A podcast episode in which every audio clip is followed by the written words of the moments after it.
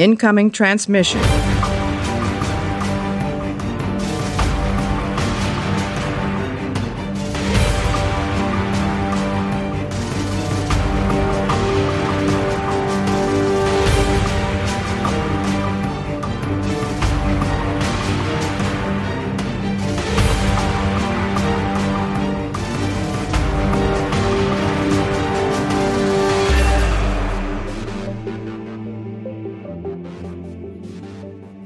Herzlich willkommen bei einer neuen Folge von Warpcast. Heute mit einem bisschen anderen Thema.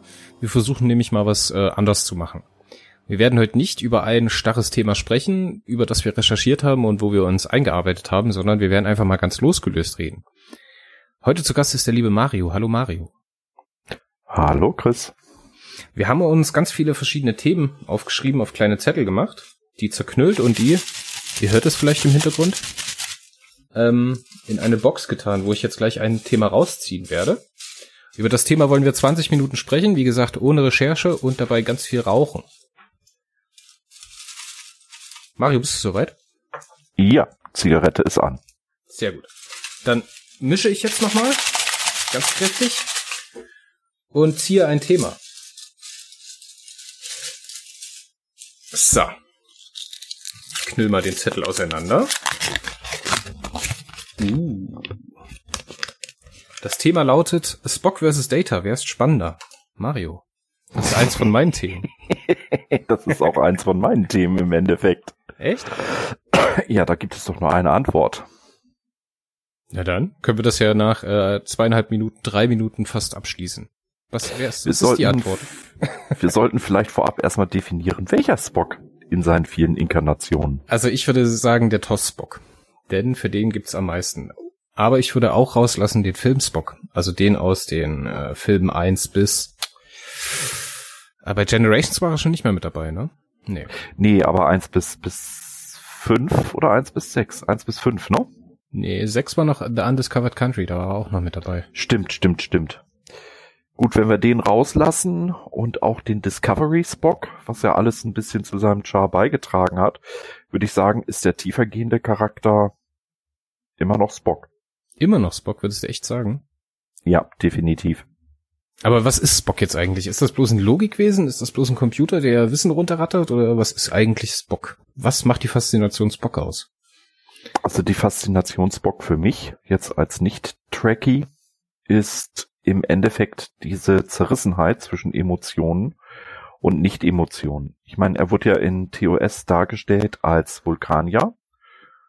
Und die haben ja angeblich, so heißt es zumindest in den ersten frühen Aussagen, gar keine Emotionen. Jetzt hatte man natürlich ein bisschen das Problem, dass äh, Leonard Nimoy ja nun nicht wie, wie ein Roboter rumlaufen kann, ohne ganz komplett irgendwelche Emotionen zu zeigen. Ich sage ja nur die berühmten Augenbrauen hochziehen, ne? Wenn Pitt immer wieder was sagte. Ja, natürlich funktioniert Schauspieler nicht ganz ohne Emotionen. Ne? Also du musst schon, er muss dir schon was geben, wo du dabei bleibst. Richtig, und ähm, deswegen hat man dann ja den Hintergrund ein bisschen erweitert und relativ schnell daraus gemacht ein ähm, Konstrukt. Emotionen haben die Vulkanier, sogar eigentlich mehr als wir Menschen, sie unterdrücken sie nur. Sie lassen sie absichtlich nicht zu. Genau, sie gehen anders damit um. Bei Spock ist ja auch noch besonders, er hat ja niemals das Kulinar abgeschlossen. Also dieses, diese, dieses, wie sagt man, Ritual, wo man allen Emotionen entsagt. Das hat er ja nie geschafft. Ähm, und er neigt auch für andere Vulkanier oft zur Nichtlogik. ja, wobei ich, äh, sagt man, da darf auch äh, bei der äh, TOS nicht immer nach Logik gehen, denn ähm, oft ist das, was er als Logik bezeichnet und in der Serie als Logik bezeichnet wird, wenn man ganz genau hinschaut, eigentlich völlig unlogisch. Ähm, hat man aber da im Endeffekt ähm, ja storytechnisch einen schönen ja, wie, wie nenne ich es, eine Hintertür sich geschaffen, eben indem man gesagt hat, dass das nie abgeschlossen hat.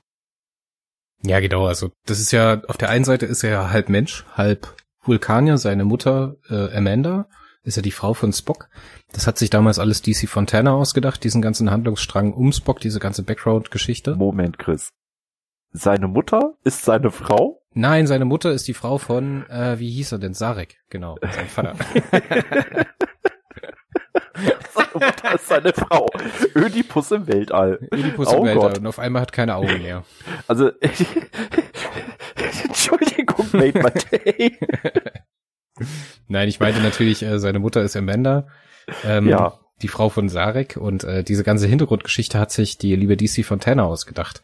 Ich weiß nicht, inwieweit du bewandert bist, was die TAS angeht, The Animated Series. Hast du das mal gesehen?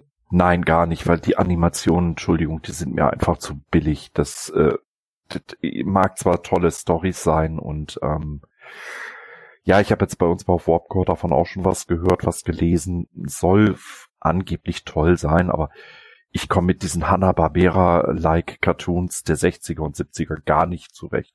Das ist, nee, nein, das ist so meilenweit unter dem, was ich sonst im Animated-Bereich gucke. Äh, kann okay, äh, wie gesagt, da geht's mir eigentlich auch bloß die, um die Story, nämlich äh, Yester, Yesteryears hieß die Folge, glaube ich. Oder Tomorrow is Yesterday, da reist Spock in seine eigene Vergangenheit und ähm, hilft seinem jüngeren Ich zu überleben. ist eigentlich auch total spannende Geschichte. Worauf ich eigentlich hinaus will, ist diese Zerrissenheit zwischen Mensch und Vulkanier, die dann immer mitschwingt und die den Charakter auch so liebenswert machen. Und äh, im Nachhinein, im späteren Verlauf, hat er es ja auch so ein bisschen geschafft, das Menschsein und das Vulkaniersein übereinander zu bringen, gerade in den späteren Folgen von Toss.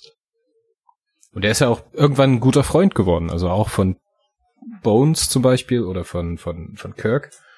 Er ist ja doch ein Charakter, mit dem die, mit dem sie ähm, umgehen können.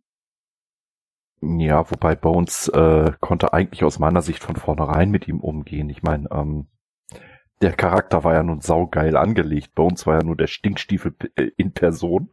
Und damit, ja, ich fühle mich mit ihm sehr verbunden. Weil nach außen hin leck mich und nach innen hin, ach scheiße, helfe ich halt doch.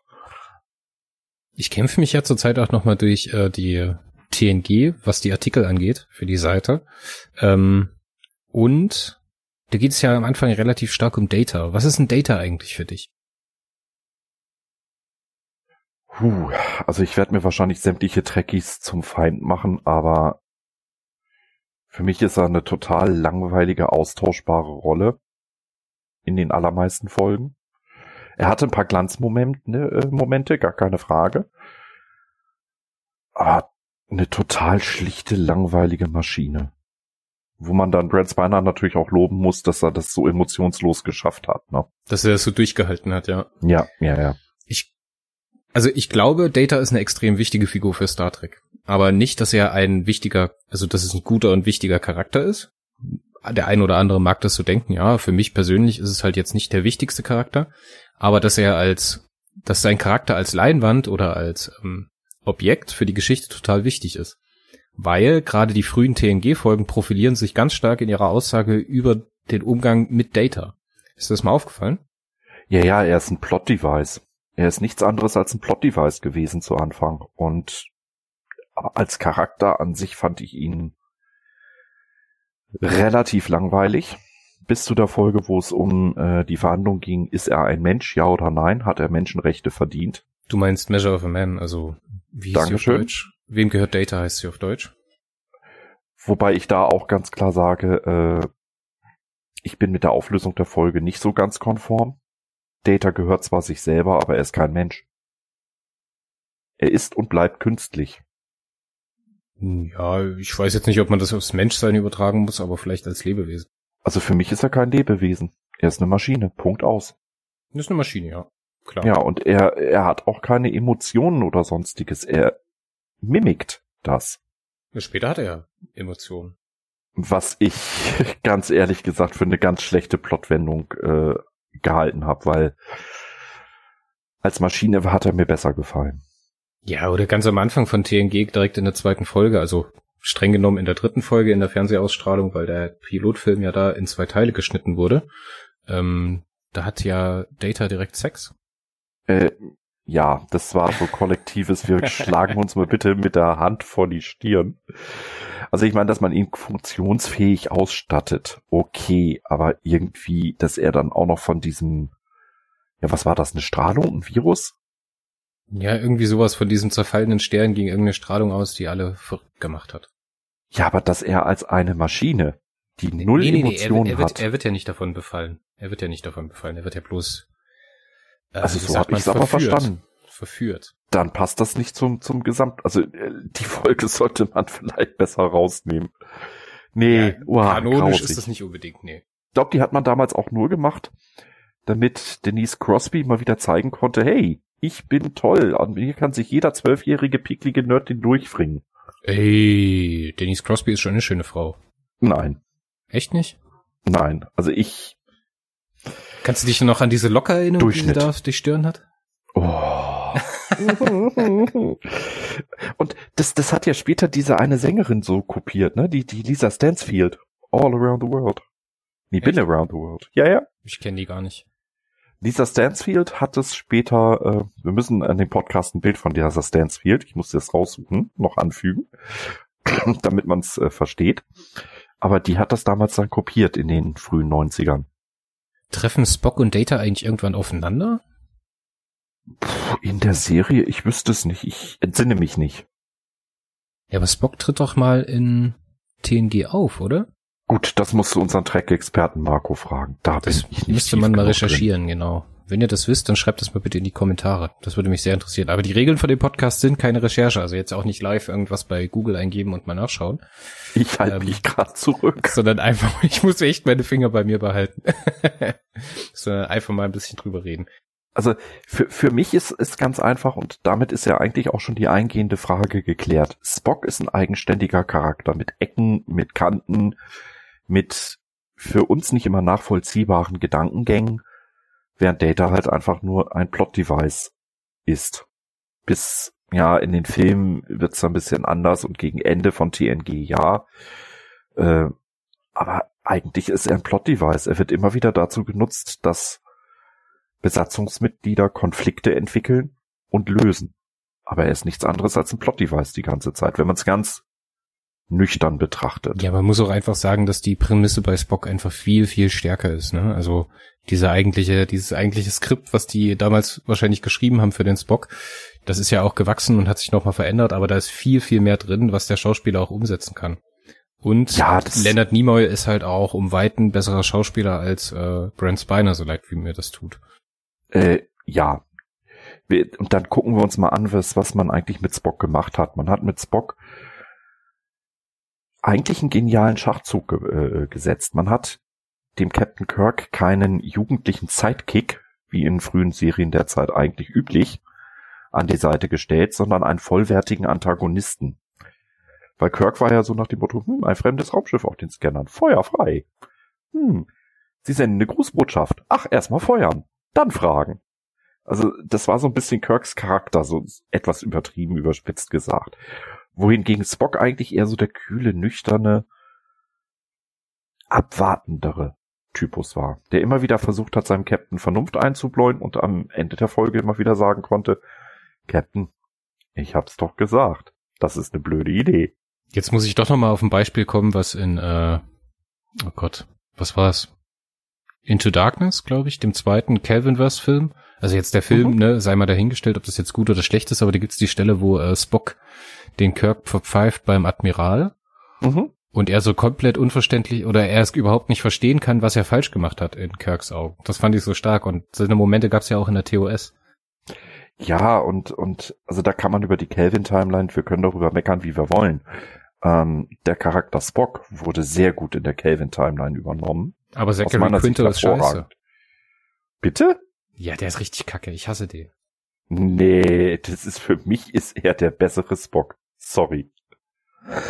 Aber das Du sind findest ihn echt Vorlieben. stärker als Leonard Nimoy? Ja, aber um Welten. Wow. Ich hätte ja gerne Carl Urban als Spock gesehen. Nein, Urban ist der perfekte Pille. Obwohl, Urban hätte vielleicht... Er hätte eine Doppelrolle besseren- spielen können. Nein, Karl Urban hätte den besseren Data abgegeben. Wir erinnern uns nur an äh, Dread. Okay. Er okay, kann okay, emotionsfrei. Ja, ja, ja, ich sehe. Ich sehe Aber das. er kann's. ich Nein, liebe also den Typ ja sowieso. ich fand auch sehr bezeichnend und an der Stelle muss, muss ich tatsächlich auch die Kelvin Timeline, sie mag in vielen Teilen schlechter sein für viele Trekkies. Mir hat sehr gut gefallen, diese Entscheidung, äh, ich glaube, das war auch der zweite Film, ne? Wo äh, Spock Uhura beibringen musste, warum er seine Emotionen nicht zulässt. Ja, das ist ja dieses, äh, jetzt möchte man mal, also ja, man kann jetzt natürlich Freud sagen, ne? Also die Teilung der der Urrasse der ähm, Vulkanier und Robulaner, diese Tiere, ne, dieses ausgelebte Es, wenn es man mhm. das jetzt mal so sagen möchte, diese Teilung in Robulaner, die dann praktisch ihren Emotionen weiter freien Lauf lassen ähm, und diesen, dieses schizophrene, gewalttätige Volk sich entwickeln. Und dann auf der anderen Seite die Vulkanier, die halt versuchen, aus dem, jetzt musst du mir helfen, was ist das dann? Über ich? Also, ich würde es eher neben ich. Neben ich, also diese logische Lehrerin Surax, ähm, dann versuchen diese Emotionalität zu bewältigen oder einzuschränken. Man kann ja nicht sagen, dass sie die am Ende komplett bewältigen, außer halt die Leute, die das Kulinar schaffen. So. Ja, aber selbst, selbst Sarek, der es geschafft hat, hat sich ja trotzdem in eine Erdenmenschin verliebt, ja. Und an der Stelle auch Emotionen zugelassen. Wenn er komplett ohne Emotionen gewesen wäre, hätte sich Spocks Mutter ja nie mit ihm eingelassen. Das finde ich auch eine der schönsten Liebesbeziehungen oder Liebesgeschichten in ganz Star Trek. Die beiden, Sarek und Amanda. Ja, Hut ab da vor, vor den Schreibern, dass man eben gesagt hat, okay, ähm, Vulkanier lassen Emotionen in gewissen Situationen sehr bedingt zu. Ich weiß noch, da gab's, ich muss jetzt leider wieder einen Roman ins Feld führen, äh, Vulkans Ehre. Das ist ein Roman, den DC Fontana selber geschrieben hat, damals in den 80ern, der also schon mehr als 20 Jahre nach den eigentlichen Skripts gekommen ist. Ähm, da hat sie auch total schön diese Beziehung und wie die beiden sich gegenüberstehen beschrieben, dass das halt so eine, so eine Liebe aus vollkommenen Respekt gegeneinander ist. So. Und ja. wie die sich halt gegenseitig wahrnehmen, so dass Amanda halt immer total angestrengt ist, die perfekte Frau für ihn zu sein, ne, hübsch zu sein, sich schön anzuziehen, etc. pp. Diese ganzen, diese ganzen Klischees, die man dann runterrattern kann. ja. Und äh, äh, Sarek auf der anderen Seite, der dann halt irgendwann mal sagt, nein, also de deine Natürlichkeit, die finde ich ehrlich gesagt am schönsten. Da gibt's dann so eine Szene am Strand, wo sie gemeinsam am Strand sitzen und sie halt das erste Mal ungeschminkt vor ihm steht, ne, und er halt sich weigert, seine Stiefel auszuziehen und mit Barfuß durch den Sand zu gehen. Und in dieser Schilderung von dieser Geschichte taucht dann auch später auf, das ist dann eine spätere Szene in dem Buch, wo Spock, oder nee, ist eine frühere Szene, ist so zeitverschoben, ist ja auch egal, wo dann Spock am Strand sitzt und äh, dann auf Anweisung seiner Mutter seine Stiefel auszieht, um diese, diese Erfahrung zuzulassen. Das fand ich total schön, total süß. Ich habe den Roman leider nicht gelesen, ich habe aber davon gehört und ähm, ja, und jetzt sollten wir einfach noch mal kurz vergleichen, warum Spock und Data, wie, wie kann man sie äh, es ist, ist halt einfach schwierig, aber Spock ist einfach dadurch, dass er als Lebewesen dargestellt wird.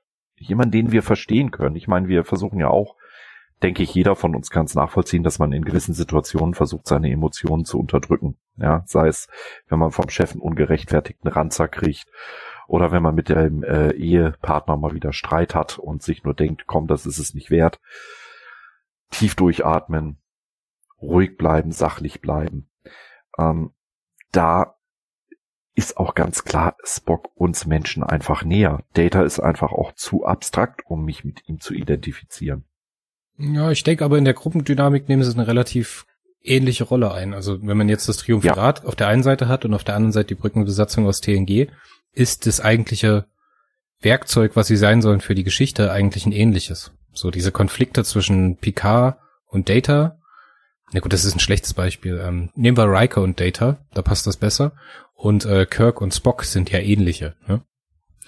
Dieser, dieses, diese logisch äh, äh, funktionierende Maschine, die halt überhaupt nicht nachvollziehen kann, wenn so eine irrationale Handlung des rein menschlichen passiert. So, das funktioniert ja auf eine ähnliche Art und Weise. Deswegen ist auch diese Gegenüberstellung so gut. Aber man muss halt echt sagen, da bleibt Data im wahrsten Sinne des Wortes ein bisschen farblos oder goldgelb. Mhm. Und ich muss an der Stelle auch ganz kurz nochmal Discovery mit ins äh, Töpfchen werfen, auch wenn wir es ursprünglich nicht wollten. Wenn ich mir so anschaue, was äh, da geleistet wurde. Auch der Discovery Spock hat seine Stärken. Jetzt mag er vom Schauspieler her nicht sehr passen und ein bisschen seltsam dargestellt worden sein, aber trotzdem, es ist immer noch eine Art Spock. Ich finde allerdings. Ist es vor allen Dingen eine viel tragischere ja. Auslebung von Spock. Also dieses, dieses Trauma als Kind, was man dann live miterlebt, das ist ja, da habe ich mich berührt gefühlt, ganz ehrlich. Auch wenn ich den Ethan Peck jetzt auch mit äh, gemischten Gefühlen gegenüberstehe. Ich muss ihm zumindest Hut ab dafür geben, dass er versucht hat, eigenständig die Rolle zu interpretieren und nicht stumpf Leonard Nimoy einfach ähm, nachgemacht hat. Ja, da muss man ihm einfach wirklich doch sagen, okay, du hast versucht, einen eigenen Ton reinzubringen. Ja, aber er stand halt auf verlorenen Posten. Du kannst halt Ja, Spock, klar. Spock kannst du halt nicht nochmal neu besetzen, ohne deine Anranzer im Fandom zu bekommen. Das wäre auch komplett falsch. Muss ich sogar als Nicht-Trekkie zustimmen, ähm, Spock ist Leonard Nimoy und man hätte vielleicht lieber einen anderen ja, Vulkanier nehmen sollen oder man hätte vielleicht auch, auch von vornherein dieses Ich bin die Halbschwester von Spock weglassen sollen. Dieser ganze Blödsinn, das ist äh, Man ja hätte diese, einfach zu viel Fanservice gewesen, hätte- der dann man- nach hinten umgeschlagen ist. ja, man hätte diese, diese Familiengeschichte da rauslassen können. Man hätte, ähm, wenn man das hätte unbedingt gewollt, Michael Burnham auch in eine andere Familie reinbringen können oder vielleicht nahe Bekannte davon, dass man auch den TOS-Fan noch mitnimmt. Aber es, es hat überhaupt nichts gewonnen, dass es jetzt unbedingt Spock gewesen ist. Ja, man hätte Ich denke, man- zum Beispiel ja noch einen Bruder andichten können, der auch eine Erdenmenschin geheiratet hat und das ist Burnhams Mutter. Solche Geschichten. Und damit ist Spock, ja, Neffe, Neffe, Nichte, irgendwas um die Ecke da. Das wäre ja noch okay gewesen. Ja, der Kindheitsfreund reicht ja schon aus. Ja. Nee, aber man hätte mit, mit Ableben von Leonard Nimoy Spock eigentlich, wenn wir ganz ehrlich sind, beerdigen sollen. Ich denke nicht, Rolle. dass, ich denke nicht, dass es da noch viel hinzuzufügen gibt. Wurde denn Data noch irgendwas hinzugefügt in Picard? Wie, was hältst du davon? Äh, Nee, man hätte ihn nach, äh, und ich weiß, viele mögen Nemesis nicht. Ich mochte den Film, der war nicht so schlecht, wie Ich man auch gerne total. sagt. Ich mag den auch. War halt ein bisschen anders, war halt Action, ja, und, und äh, mir hat auch der Jinson, also der, der, wie hieß der Schauspieler? Tom Hardy war Danke, brillant. Ja, äh, was, was das Fandom ihn zerrissen hat, ich habe nie verstanden, warum, weil der hat so einen genialen Picard-Klon gespielt. Ähm, aber davon ab, dort ist damals für mich Data tatsächlich beerdigt worden. Man hätte die Story nicht fortführen müssen. Ob Before jetzt Data wird oder nicht, hätte jeder für sich interpretieren können. Dass man das in Picard jetzt nochmal aufgreift und Data dann auch noch so voller triefendem Pathos ableben lässt. Also das war kein schönes Ende für Data. Damit haben sie alles, was sie über all die Jahre aufgebaut haben, mit dieser Ablebeszene komplett zerstört. Ja, wäre jetzt nach Nemesis noch mal ein Film gekommen, hätte man das da, da reinpacken können, dann wäre es wenigstens noch im zeitlichen Bezug gewesen. Ja.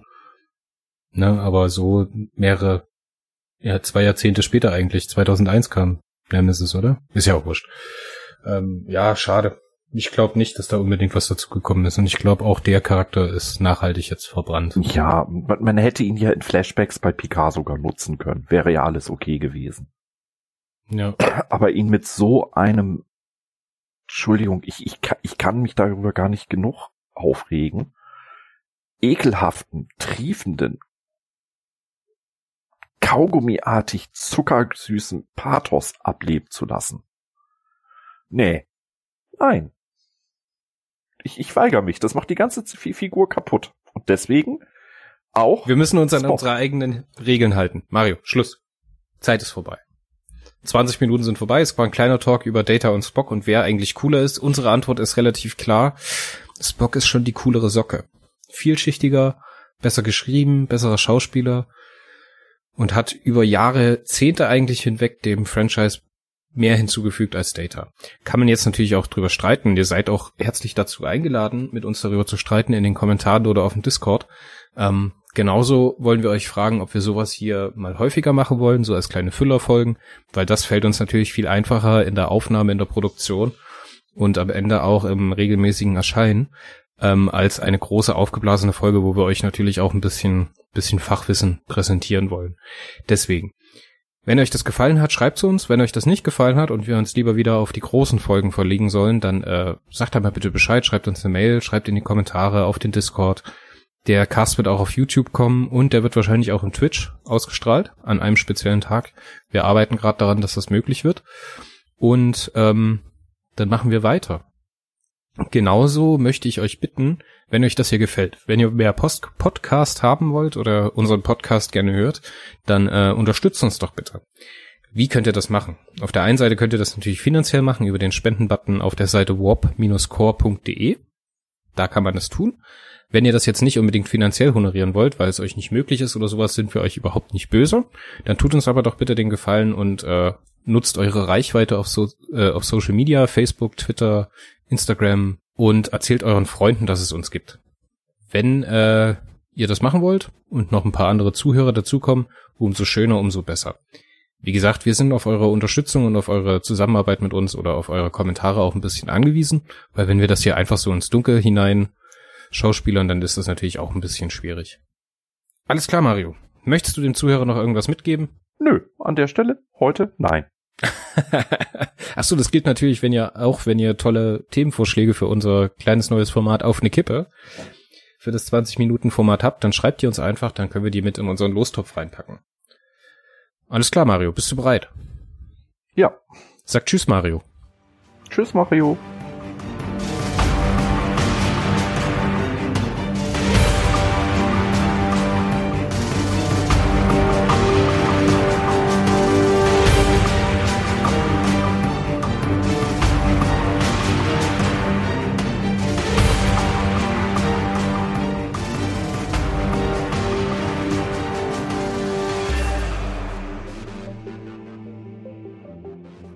Shut up, Wesley.